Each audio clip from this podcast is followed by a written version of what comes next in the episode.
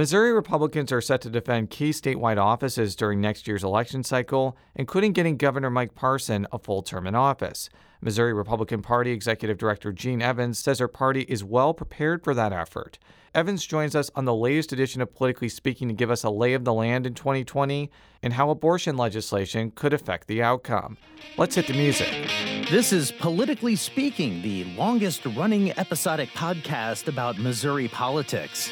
It's a little complicated in Bolivar because there is a Parsons family there. But we also knew that it was important to make sure that, that we got to where we needed to go. You know, if you walk in a room and you're getting ready to make a decision and everybody in the room looks like you, you need to stop. And right now, what happens in the United States Senate is as critical as anywhere else in the country. I really want the state to succeed. Well, we want everybody to uh, know that we're all working together. I just worked hard to try to build my name where I didn't have the money. And welcome to Politically Speaking. I'm your host, Jason Rosenbaum, a political correspondent with St. Louis Public Radio. Joining us as our guest today in St. Louis, Jean Evans, the executive director of the Missouri, Missouri Republican, Republican Party. You know, That's I, right. I was doing some like cycling back in my mind, and I was like, have we ever had an executive director of either party on the show? And we've had chair people, like we've had John Hancock on the show, we had Todd Graves.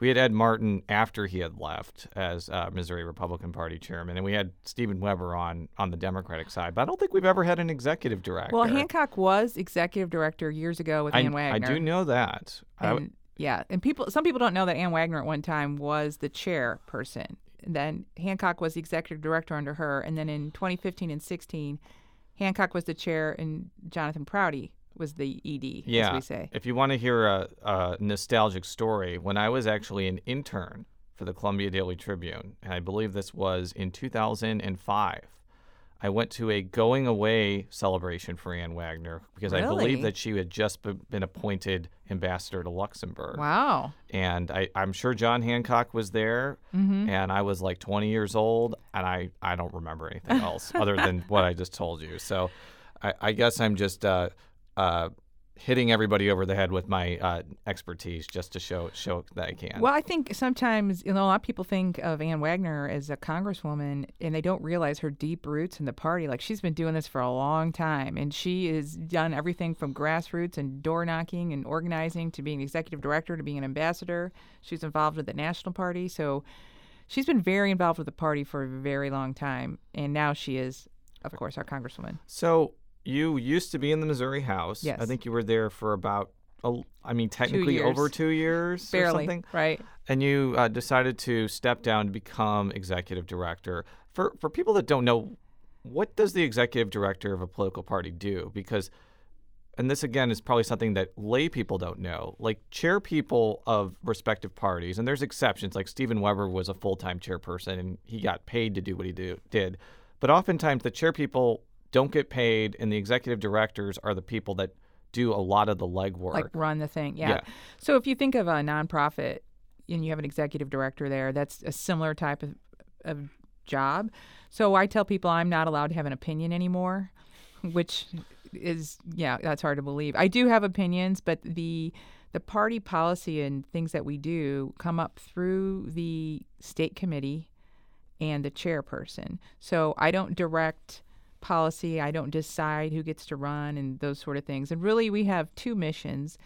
One, of course, is to turn out Republican voters and win seats for Republicans or maintain those seats for Republicans. And the other one has to do with a lot of constitutional stuff, which is really kind of boring, but includes maintaining the state committee, the state convention, handling the delegate selection process, all this stuff that we're getting ready for for next year, uh, and then taking the delegates to the Republican National Convention in Charlotte. So I've got about half a dozen trips probably to Charlotte in the next eight months. And I just signed a contract to do the state convention, which will be in St. Charles, Missouri in 2020. Oh, well, yeah. that's great to hear. I don't have to drive to Sedalia or Branson news, or yeah. something like that. I, I would imagine that the delegate process is a little easier when you have an incumbent president, and as of now, things could change. I don't think there's a serious primary challenger to Donald Trump right now, but I think it's more of a matter of like a lot of Republican activists probably want to be delegates so they can go to Charlotte and and be there, basically. Right. And people, so I have some new friends that think that I get to pick those delegates, which I don't. There's a whole complicated uh, selection process that I'm not going to bore you with. But what I can tell you, and this is different than 2016 with Trump. In 2016, Trump was not the guy with the big infrastructure, the ground game, and the money. In 2020, he is. So Yeah. the, the RNC ground game is incredible. So what the, what we're working on with them, we have certain benchmarks and things that we deal with the national party, um, and whether it's an event we're putting on or just things that we're doing across the state with all our grassroots people and all our committee chairs and all that across the state, it's pretty intense. But it's a it's a serious ground game. And we're going to hear from former Governor Blunt in a little bit. But one of the things that he mentioned during his Lincoln Day speech that I found to be particularly interesting, but also is very uh, perceptive, is that in past election cycles, Missouri was a was a fiercely contested battleground state, either for president, for governor, for U.S. Senate. Last cycle, U.S. Senate. Mm-hmm. 2020. It's kind of unclear whether like the Democrats are going to put in a lot of money to try to defeat Governor Parson or whether the other Democratic groups are going to try to win the down ballots. And there's no U.S. Senate race.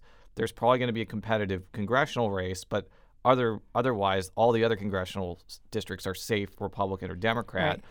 And while that may seem like a good thing, it means that you're probably not going to get the flood of national money and support that you would get if there was a competitive U.S. Senate race or gubernatorial race. Is that That is absolutely correct. Yeah. So that's interesting you say that because that's been a story that we've been telling to folks that you know there's been millions of dollars have been poured in here over the years when we were a swing state, and even last cycle with the um, Hawley election. So the Missouri Republican Party was on fire last year. We, they did a great job of turning out voters. Hawley won, um, but going into 2020, there will not be, f- as far as we know, there will be no national money coming in to to help the president win in a state where he's plus 19. So th- they don't anticipate that we are going to be in play. I think the feeling is if Missouri's in play for the president, we got really big problems. But um, they are on the ground in some key states, but not here. I don't think that Trump put in any money to win Missouri last time, but there was just an incredible amount of money for that open governor's race and for Kander Blunt. So Yes. that was kind of the exception. And as I just mentioned before, like I don't see like the Democratic Lieutenant Governors Association pouring thirty million dollars to defeat Mike Kehoe. It just doesn't happen. And I'm not again. I know that there's a couple of candidates we may talk about in a minute who are thinking about running against Mike Parson, but they have to prove themselves and they have to showcase polling and fundraising ability before somebody like the Democratic Gubernatorial Association commits to pouring a lot of money to help them, especially when they have uh, they have states that may be easier to win, basically. So, Well, know. we don't want to take our foot off the gas or take anything for granted, but we have a governor who appeals to a broad base of people. I mean, I, I think that Missouri is a center right state, and Governor Parson is a center right candidate, and he actually visits a lot of areas that past governors have ignored, including um, urban areas on both sides of the state. He wants to work on infrastructure. He wants to work on workforce development, prison reform, a lot of things that have a broad base of appeal. So even a a strong Democrat opponent has got to make an argument to a donor that they have a chance and that there's a compelling reason. Because right now, donors are saying, hey, we like this guy. He's doing a great job. He, he's not throwing bombs at anybody or causing any, you know, uproar. He's put this state on a steady path. And it's only been a year since Greitens left, right? And he's like forgotten. We've been, you know, it's been real steady. He's been handling the flood situation. So I think it's tough, at, least at the governor's race, to make an argument to a donor why they should donate to a candidate going up against a guy who's doing a fantastic job. I mentioned former Governor Blunt, who served from 2005 to, to the very uh, beginning of 2009. And he was, I mean, he was the first governor in a long time to be a Republican with a Republican legislature. Greitens obviously had the same thing, but as you know, I think he squandered a lot of opportunity for various reasons we don't have to get into gory details about. And it seems like Parson is been a lot more successful in can, getting his agenda uh, through a Republican legislature. But this is what uh, former Governor Blunt had to say about a need to not be complacent just because you're in a good place now, that you're going to be in a good place forever. You know, I think Missouri has changed. There's as they've as Missourians have watched um, Washington Democrats. They've uh, decided they don't want a, a, part of that, and uh, it's become a more uh, Republican state. Um, but what the legislature and the governor do over the next couple of years has, you know, tremendous uh, impact on what happens in the election. They have to demonstrate that they're able to work together and tackle big problems. Um, I don't know that Mike Parson needs any advice from me. He's, I think, doing just a, a great a great job. Uh, but my advice would be to continue to do what he's doing, which is maintain this strong relationship with the legislature, where he's constantly interacting with them, trying to identify uh, priorities that they have and that he has that they can work on together. Um, I think he is is really doing it, and he's really done a great job. And as a Missourian, I'm grateful that he was able to really pull our state out of a uh, an embarrassing crisis and restore some credibility to state government, which I think he did almost immediately, given his uh, presence and persona. One thing that Governor Blunt didn't mention is one of the things that he had to deal with when he was governor, and again, he had a Republican legislature, albeit with smaller numbers, is there was very strong differences of opinion between like leadership and gubernatorial directives and I guess more conservative members. Obviously the political spectrum has changed since 2005, but it did seem like Governor Parson was going through some of the same things, even though he came out successful, especially with the workforce development piece. How do you think that uh, Governor Parson should kind of approach the next year to make sure that there is unity going into what will likely be his bid for a full for full full full full, full term? well, we're working on a, a Republican agenda that you know we'd like to get everybody together. We've been we've been talking to leaders throughout the state about things that are important to them and try to get everybody, you know, on the same page. But I have to say, you know, we're a big party, we're a big tent. We have a lot of differences of opinion. We have sort of the federalist side and then we have the more Tea Party side or the libertarian side. So there's room for everybody in our tent. But what that means is you're going to have a lot of different opinions and what Parson has been able to do is agree to disagree and find ways to work together. So instead of calling people names or throwing them under the bus or, or questioning their uh, their principles, their morals, or, or you know attacking them publicly, he's been able to say, let's sit down and work this out. So I think if you you talk to anybody in the legislature, they've been to breakfast with him, they've been in his office, they've ta- sat down and talked with him and his staff. He hired some people from the building, like Justin Alferman, who knows everybody and and people who can sit down with a legislator. Oh, and Robert Knodel, who worked with every House member, you know, running a campaign. So those relationships, he, his solution to differences has been, let's continue to solidify our personal relationship where we trust each other and then we can make deals or work things out as opposed to fighting and and that's been the difference maker is he's able to to strike compromise because he believes in building relationships I think the other thing that you, as the executive director, is going to have to deal with is we're in a very, I, I would say it's unprecedented situation where a lot of the down ballot candidates, they're all Republican, but with the exception of Jay Ashcroft and including Mike Parson, um, they weren't elected to their position. So Mike Kehoe was appointed lieutenant governor. Scott Fitzpatrick was appointed state treasurer. Eric Schmitt was appointed attorney general. With the exception of Eric Schmitt and Mike Parson, like two of those four have never run statewide before, and they probably don't have super high name recognition. Even someone like Schmitt and to some extent Parson may not have as high name recognition because they didn't go through a high profile situation like governor, the governor, a governor's race. So does that present like a unique challenge of, of they're technically incumbents, but they're not really incumbents because of the way they came in office? Yeah, I think it's definitely something that we talk about and we think about, but I, I think also they, they have great records, they're great people. Um, anytime you you meet one of these guys, interact with them, they all work really hard. They're all over the place. Uh, Mike Kehoe had been into every single building that sustained damage in Jefferson City after the tornado came through. That's the kind of person he is. People know that. Um, the probably the least known is probably Scott because he came out of the House, and so that's a smaller district. Um, he's been all over the state talking to people, and he's got so much respect on the other side of the aisle. I mean, I, I think they may they may try to challenge him because he's the le- least known. But when you start talking to Democrats who've worked with him, I talked to Michael Butler yesterday. I mean, they have so much respect for the guy. It, it's hard to generate any excitement to run against somebody who you think is a, is a good and decent person is probably going to win. Mm-hmm. So, so with Trump at the top of the ticket, we have a huge advantage just in general I've got great candidates in all these positions. So everything you're saying, absolutely, I agree with you, but I still think we're in a position to win.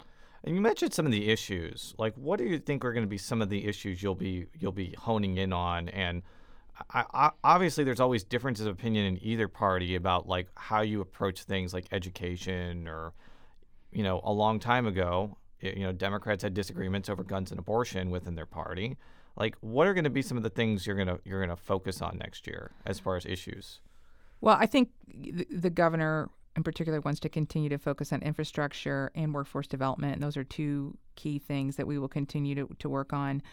We've got to do some education reform. It's it's part of the Missouri Republican Party platform. It's a big deal. What that looks like, I don't know. I think the charter school thing is is difficult, but there are other things that we can do. But for people like me who live in St. Louis and have seen generations just shortchanged on their education. I mean, we, we put more money into education this year than we ever have before. We continue to do that. But you can't continue to do what you've always done and think you're going to get a different result. I mean, we've got major problems in our education system where we have three or four school districts that are supplying most of our prison population. That that's a problem that has to be addressed and how we do that is very difficult because we have opposing sides, but that's a really important thing to a lot of Republicans, particularly grassroots people. Now, one of the things uh, Jo Mannies and I like to talk about with party officials when they come on the show is the whole financial reality of what it, it, it's like to lead a party in whatever campaign finance system we had.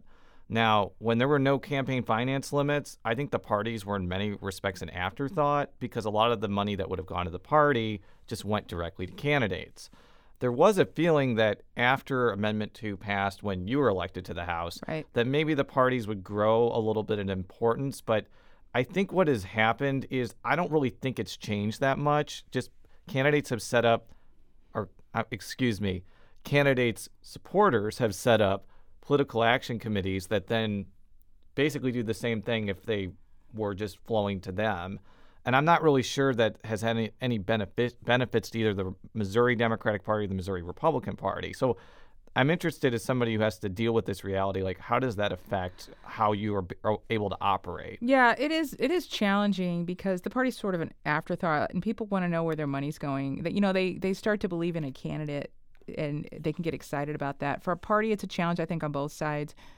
Um, we're not allowed to take corporate donations anymore in, in Missouri as a party. That is a huge challenge because corporations, and, and when I say corporations, I mean, you know, the local Ford dealership, the local restaurant that might donate food for a fundraiser or um, host an event for you, they can't do that anymore.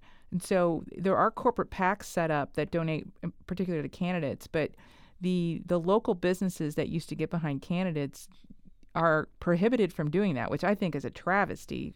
Um, but that's the reality. And that used to raise a lot of money for the party and even candidates, particularly in rural areas. In the urban areas, we do have bigger companies and they have PACs, but you still have a lot of small businesses who can no longer donate. So I think it's a challenge on both sides. We are limited to 25,000 per person. So we do have a limit, and there used to be unlimited. So you could find a donor or two to write you a huge check to support the party. That doesn't exist anymore. So I, I think you're right that it's a challenge. But I also think that there are a lot of things that we can do. You know, we can actually coordinate with candidates and PACs can't. And so if the party is strong, uh, we can support all the candidates through our infrastructure and we can coordinate. We can sit down with them. We can talk to them about what the issues are or wh- what problems they're having in different parts of the state, and we can help them there. And that's something that a PAC cannot do. So there are advantages that we have, and it's some of it's just educating people about what those are. But the fact that we can actually be on the ground, and the other thing is, I mean, I have committees in every corner of the state, from the city of St. Louis to the Boot Heel to the you know northern up by Nebraska, where I can push a button and send a note to every one of them. So, and I have relationships with all of them, and that's something that's hard for a campaign to do to communicate with all those people. So if there's an event that's going to be in such and such county, we can get people there, get signs there, and get the word out pretty quickly because we have an infrastructure that's been built over years. And, and I got to say, last year, you know, I was running as a candidate. I wasn't paying that much attention, but there was a lot of money poured in for that for those races, but they did a great job of continuing to tap into volunteers and make them if people feel like they're underutilized, then they quit volunteering. Mm-hmm. So uh, we've got people all over the state that are ready to, to, to get to work and keep fighting for the party. One area, you're right. Like 2018, for all intents and purposes, was a very successful year for Republicans. Like Josh Hawley won. Yep. You know, I don't think I think there was if you include Lauren Arthur winning to the Senate, that was like a plus one for the Democrats, right. but it was basically status quo for mm-hmm. the legislature, which for someone like Elijah Haahr was like a champagne like yeah, he was pretty champagne, happy. Yeah, which which yeah. is weird to like. It's weird to say like, oh, you didn't gain anything. That's a success. That's like an ultra success. But the one area I think the Republican grassroots didn't do very well is ballot initiatives. There were several ballot initiatives that clearly Republicans opposed: minimum wage, clean Missouri. Uh, I, I think there was the medical marijuana was kind of split. I think Republicans yeah. supported that. And I, I did hear from like a couple of like committee people and grassroots people like they really didn't feel like Republican apparatus did a very effective job at trying to especially defeat Clean Missouri. I think right. minimum wage was going to pass no matter what, but Clean Missouri was seen by Republicans as like you have to kill this thing and it didn't happen. So like they may come back up again in 2020 if the legislature puts it back on the ballot. But I think the real challenge for opponents of that, and by clean Missouri, I'm talking about changes to the state legislative right. redistricting system, is it's going to be a difficult sell to tell voters like you need to undo something you just voted in. So like, how, how is the party going to get involved in that, if, if at all? Well, we'll see what happens if there's an, uh, something that comes through the legislature. We're not going to do any sort of IP ourselves. The party is not in the business of, of doing those, um, at least not in, in in any time in the near future. So we're not planning that K and I for the next two years.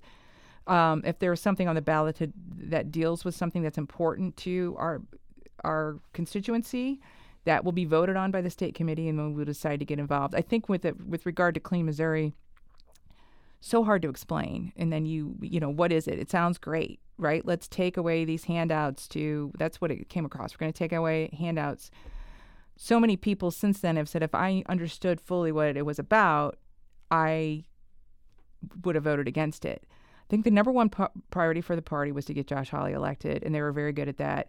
And so, um, being in this job now, I, I can't even imagine what it was like trying to turn the vote out for that. So I'm surely not going to, you know, cast aspersions. Well, on... and to be fair, and I, and I respect people like Jim Talent and Rich Chrismer a lot, and I think they were involved in the anti side. Yeah. My assumption is, and I don't know this for sure, they probably did polling, and the polling was not going to show it was going to be defeated. Well, I also want to point out that tens of millions of dollars poured in for Clean Missouri that came from out of state, and it kind of came up out of nowhere and and so suddenly you have some people like Jim Talent trying to mount an anti-campaign, and when you're going to donors and they're seeing that this this on this side you've already got ten or twelve million that sounds like the great greatest thing ever to a voter.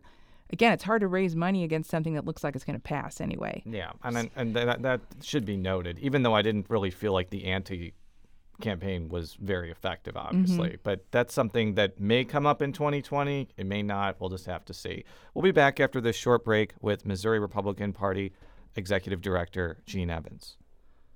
And we're back with Missouri Republican Party Executive Director Jean Evans. I want to talk about an issue that's gotten a lot of attention recently, and that is abortion rights, and especially the legislation that passed at the end of the session that bans abortion after eight weeks of pregnancy and also would ban the procedure nearly completely if Roe v. Wade is overturned.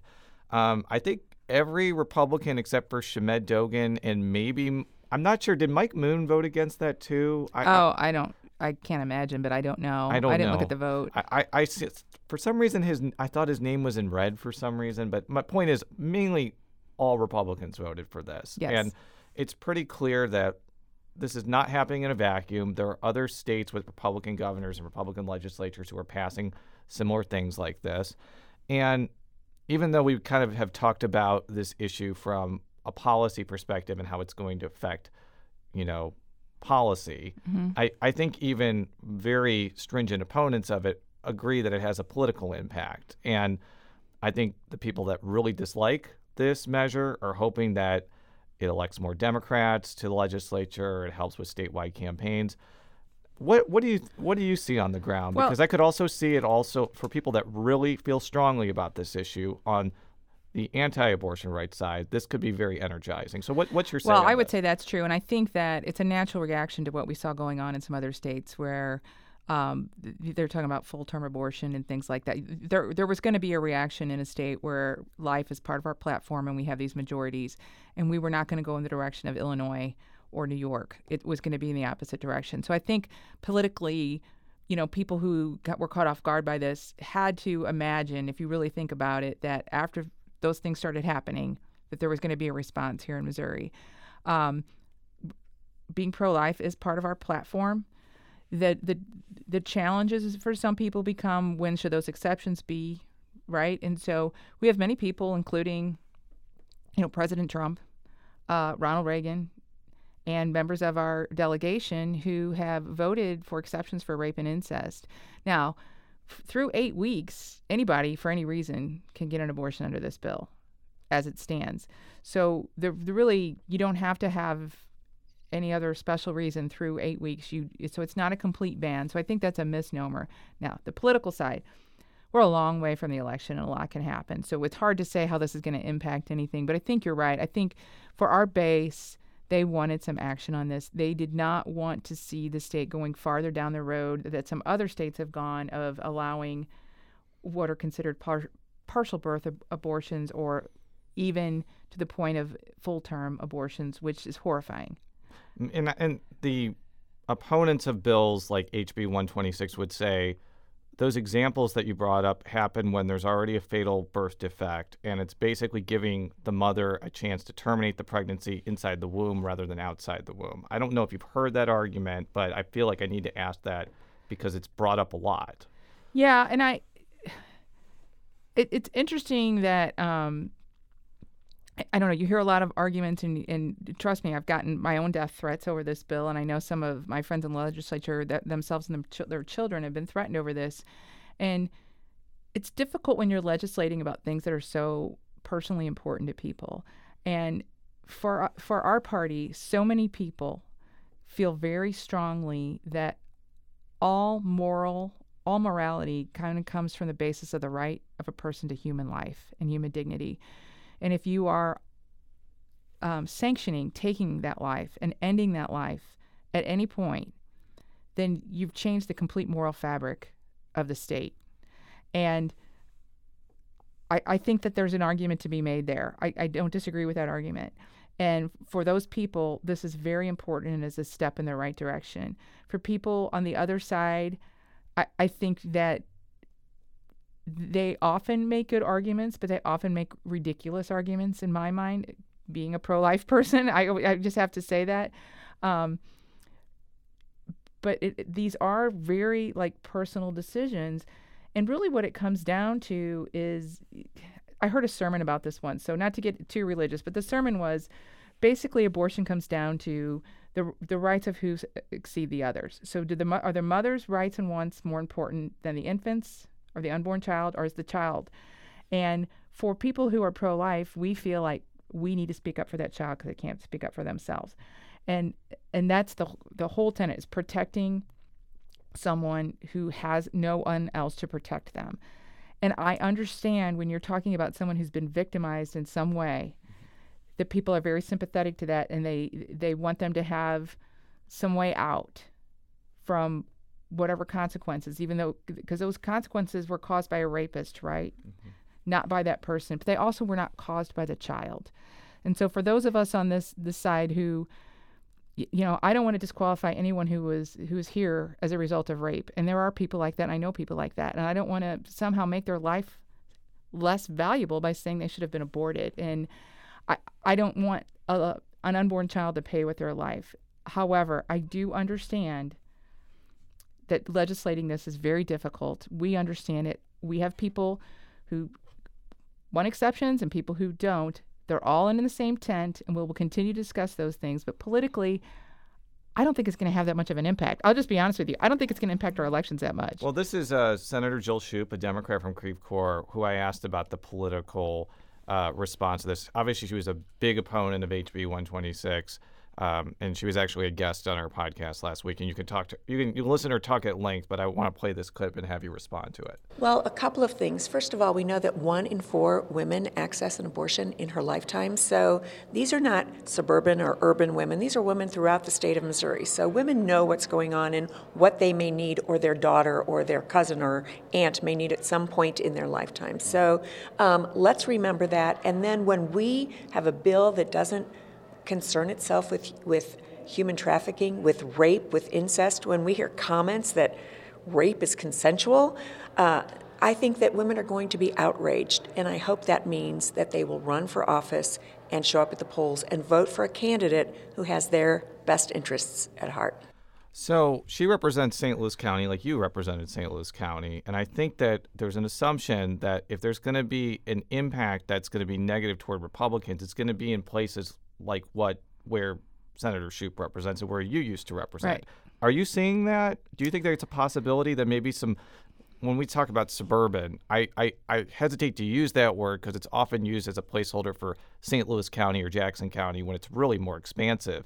Yeah. But but I could see it affecting that the near suburbs. What do yeah, you think? Yeah. So I think uh, so. It's it depends on how I answer the question if if people are pro-life or not. So I talk to people who say they're pro-choice, but you know after ten weeks is not okay.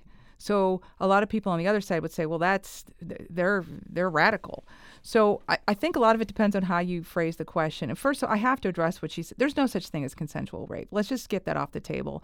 Um, nobody we don't believe that. I don't know anybody that believes that. I, I, I you know that's just a ridiculous thing. If someone said that then they should be held accountable for those comments. I think it was a state rep from Cape Girardeau that she was alluding to. and, and i think that they they addressed that on the floor but we don't believe that right? Like I, I don't know anybody who who agrees with that. So take that off the table. But as far as the you know this this range you know seriously like a, a lot of people i talked to say well i'm pro-choice but past 12 weeks or 10 weeks, it's not okay.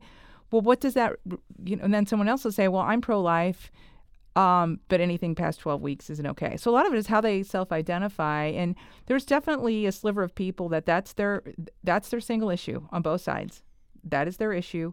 Um, I don't think that's the majority of people. I think if you have an R behind your name and you're on the ballot, they expect you to be pro life. I, I know in my area, they're just sort of like, well, that's not a really an issue we want to talk about. We want to know what you're going what you're going to do down there in terms of our schools, crime, those sort of things. But if you're if you're a Republican, I think they assume that you're pro-life, and if you're a Democrat, they tend to assume you're not. Right. Well, let's keep talking about St. Louis County, where you're from, Mhm. in a more general sense, because again, one of the other not so bright spots in 2018 was just the Republican performance there. I think Claire McCaskill won St. Louis County by over 100,000 votes.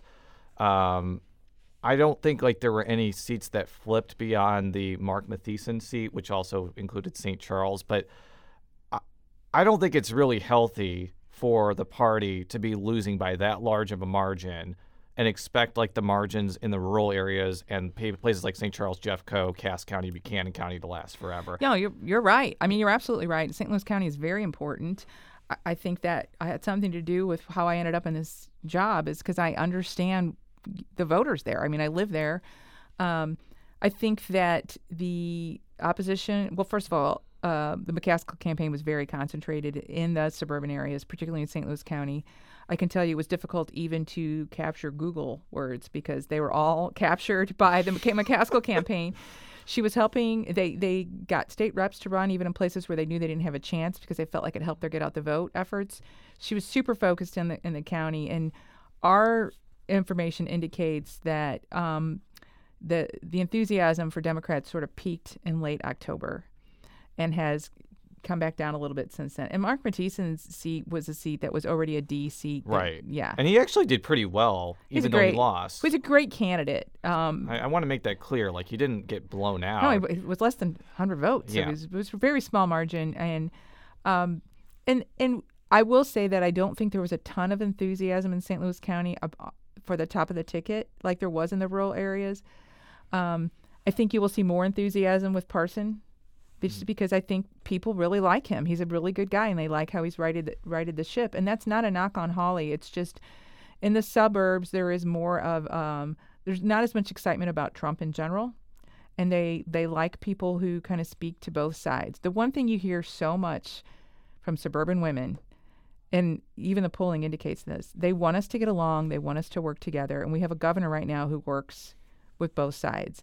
And they, they don't like the obstructionism and they don't like it on either side. So if you're someone who comes and talks about working together and has shown that you will work together as opposed to saying, well, I'm going to fight this and fight that, you're going to win over more suburban voters. And this may be like a myopic question, but one thing I noticed too was um, from county government level, and maybe it's myopic because I cover county government so much.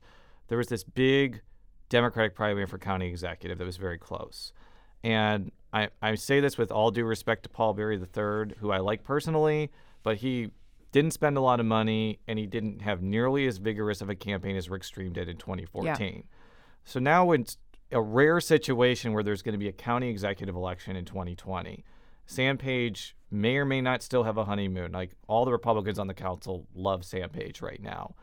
Um, it could go in a lot of different directions, and asking you this question now is kind of perilous because we don't know what's gonna mm-hmm. it's gonna mm-hmm. be like. But do you think it may help your effort in St. Louis County to have a strong candidate for county executive to support candidates for county council, like the special election that's going on yeah. in, a, in a few weeks, and also to like provide some monetary and organizational support for th- those sort of things too. Yeah. So I, I mean, financially, I don't know how much will will be involved, but obviously those races are really important. And I think part of what you're seeing in St. Louis County is just a dissatisfaction with what have been years of Democratic rule, both in the city in terms of the crime, and then in the county in terms of corruption, and feeling like the the government needs to be more accountable. And when you have those kind of waves where people want to change, and so it becomes a change election. Will that last until the next actual election? I don't know because the numbers are, are stacked against us in St. Louis County. There's no doubt about it. It's very. I mean, the fact that Rick Stream came that close was a quasi miracle. He, he actually, and he's a great candidate. Um, we didn't get the turnout we needed in certain Republican districts, or we would have won that, and be a different world right we now. We would have. I mean, I'm going to be generous because I don't want to wish ill on soon to be incarcerated former county executive Steve Stenger. But I do think we would have avoided a lot of the drama had Rick Stream been there. Yes. He may have been a defeat. I mean, frankly, if he would have been, if he would, we're, we're getting into very hypothetical territory here. If he would have won in 14, I think the chances of him winning reelection based off the McCaskill numbers would have been pretty low. And he probably mm-hmm. would have lost reelection, but he may not have. He may have been so such a unifying force and like such a good government person that he may have been able to eke it out. But I don't think we would have had what we had in the last six months had he won. Yeah, well, we we said that about the you know he said that about a lot of things. I, I guess I should say, but it's you know um, it is what it is, as yeah. they say, and we'll we'll see what happens. But yeah, we need a good candidate to run on the Republican side. There is a feeling that it's it's a lot of work and the numbers are stacked against you. So how do you combat that? I know at one time Shamed Dogan was looking at that. I think he would be a fantastic candidate. Um, but uh, we have to see if somebody steps up and they want to take on that challenge. I think there's a great opportunity. The last topic I want to touch on is one race that will have national kind of watch, and that's the second congressional district. And the last time that Ann Wagner wa- ran against Cort VanOstran, um, the DCCC, the Democratic Congressional Campaign Committee, was kind of making noise that they may get involved, like like running third-party ads and helping them. I don't think they did to a really significant level, like they did for like Mike Bost and um, Rodney Davis. And what I even told Cort was if you don't have that third party money behind you, it's very difficult to win, especially in a Republican district like the second. Yet, you know, he came reasonably close given that reality and also the reality that it's a still a Republican district even with kind of this shift. I do think I've been getting emails like every other day from the DCCC saying like how bad Ann Wagner is. And it really gives a sense to me that they're willing to come in and pour money to help the Democratic candidate. I'm not saying Ann Wagner's bad. I'm just I'm the messenger here. Right. Do you well, think so? What do you what do you think is going to happen in that I, race? I think that if they're if they're being honest, you know, McCaskill had a huge turnout effort and it was very successful. Like I said, I mean, she she captured 55 percent of the vote in my district which has been a traditionally red district for years. It's never been a Democrat district. That was Andrew Koenig's House district, yeah, right? Right. Not, so not not exactly a, a liberal. Uh, no, I know, not at all. So her turnout model was very effective, particularly in the counties, and she so without that race. I don't know. I mean, at the top of the ticket, we're going to have Donald Trump, who's going to turn out our voters. So I don't know if they if they want to spend the money there. You know, I, I don't think it would be wise of them because um, the fact that she survived that onslaught with Claire uh, in what was a very bad year kind of to me, she's Teflon, right? Like, give up. You're not going to beat her. Save Plus, your money. she's going to raise a lot of money. Like, she's already raised a ton of money. She's a great fundraiser, and she's works. She was today. She was at the chamber in St. Louis. I mean, she's everywhere in the district, and uh, she does a lot of things behind the scenes that people don't know about with nonprofits and working to help make sure that resources are there and her staff is great. So whenever I was out door knocking, anyone who had ever had a contact with her staff was very happy with that. And that constituent services over the years really starts to add up because people feel a loyalty. Mm-hmm. And then they tell their neighbors. Because if you have a personal experience with her office and it helped you or your your father or your sister or whatever to get some sort of resources that you need, you remember that and you tell people. And she's built up a legacy of that in the district. And I ran into it everywhere when I was door knocking. Um, do you think that if the Democrats get involved in pouring money in that race, would the Republicans follow suit? Or do you think that since Ann Wagner is such a good fundraiser, they may not like pour in money to help her? Like, I know it's good to be a good fundraiser, but I guess it's a double edged sword. No, basically. I wouldn't say so. Yeah, no, not, with fundraising, the more you raise, the more you raise, right? Yeah. And so she had the opportunity to capture some outside money last time, and she told them she didn't need it. Mm. So I don't think that they would, you know, she's a valuable, valuable member of Congress. So I think if if the resources are needed, they will be there. But yeah, she's going to raise money. There will be some outside groups that probably support her if she needs it. Um, but I don't, I mean, I can't fathom a situation that's any more favorable for the Democrats than it was in 2018, and she still won. So we're not taking it for granted. It's a big focus of the party, but I will tell you, I, I think she's going to win. I think she does a great job. Well, we'll have to see how the 2020 election cycle turns out. It's going to be a very active one in St. Louis County and throughout the state. I know you'll be right in the thick of it, so I, am excited. I, it's, it's going to be an exciting time. For all of our stories, stlpublicradio.org. Follow me on Twitter, Jay Rosenbaum. How can people follow you or the Missouri Republican Party on any other parts of the World Wide Web? So we are at missouri.gop and i am at mo rep evans on twitter. I don't know how to change that so i still have the rep part on my twitter account but sometime i'll figure out how to do that. Well i mean tim jones is still speaker speaker tim jones. He'll always be speaker tim he'll jones. always be speaker to a lot of people. Until next time so long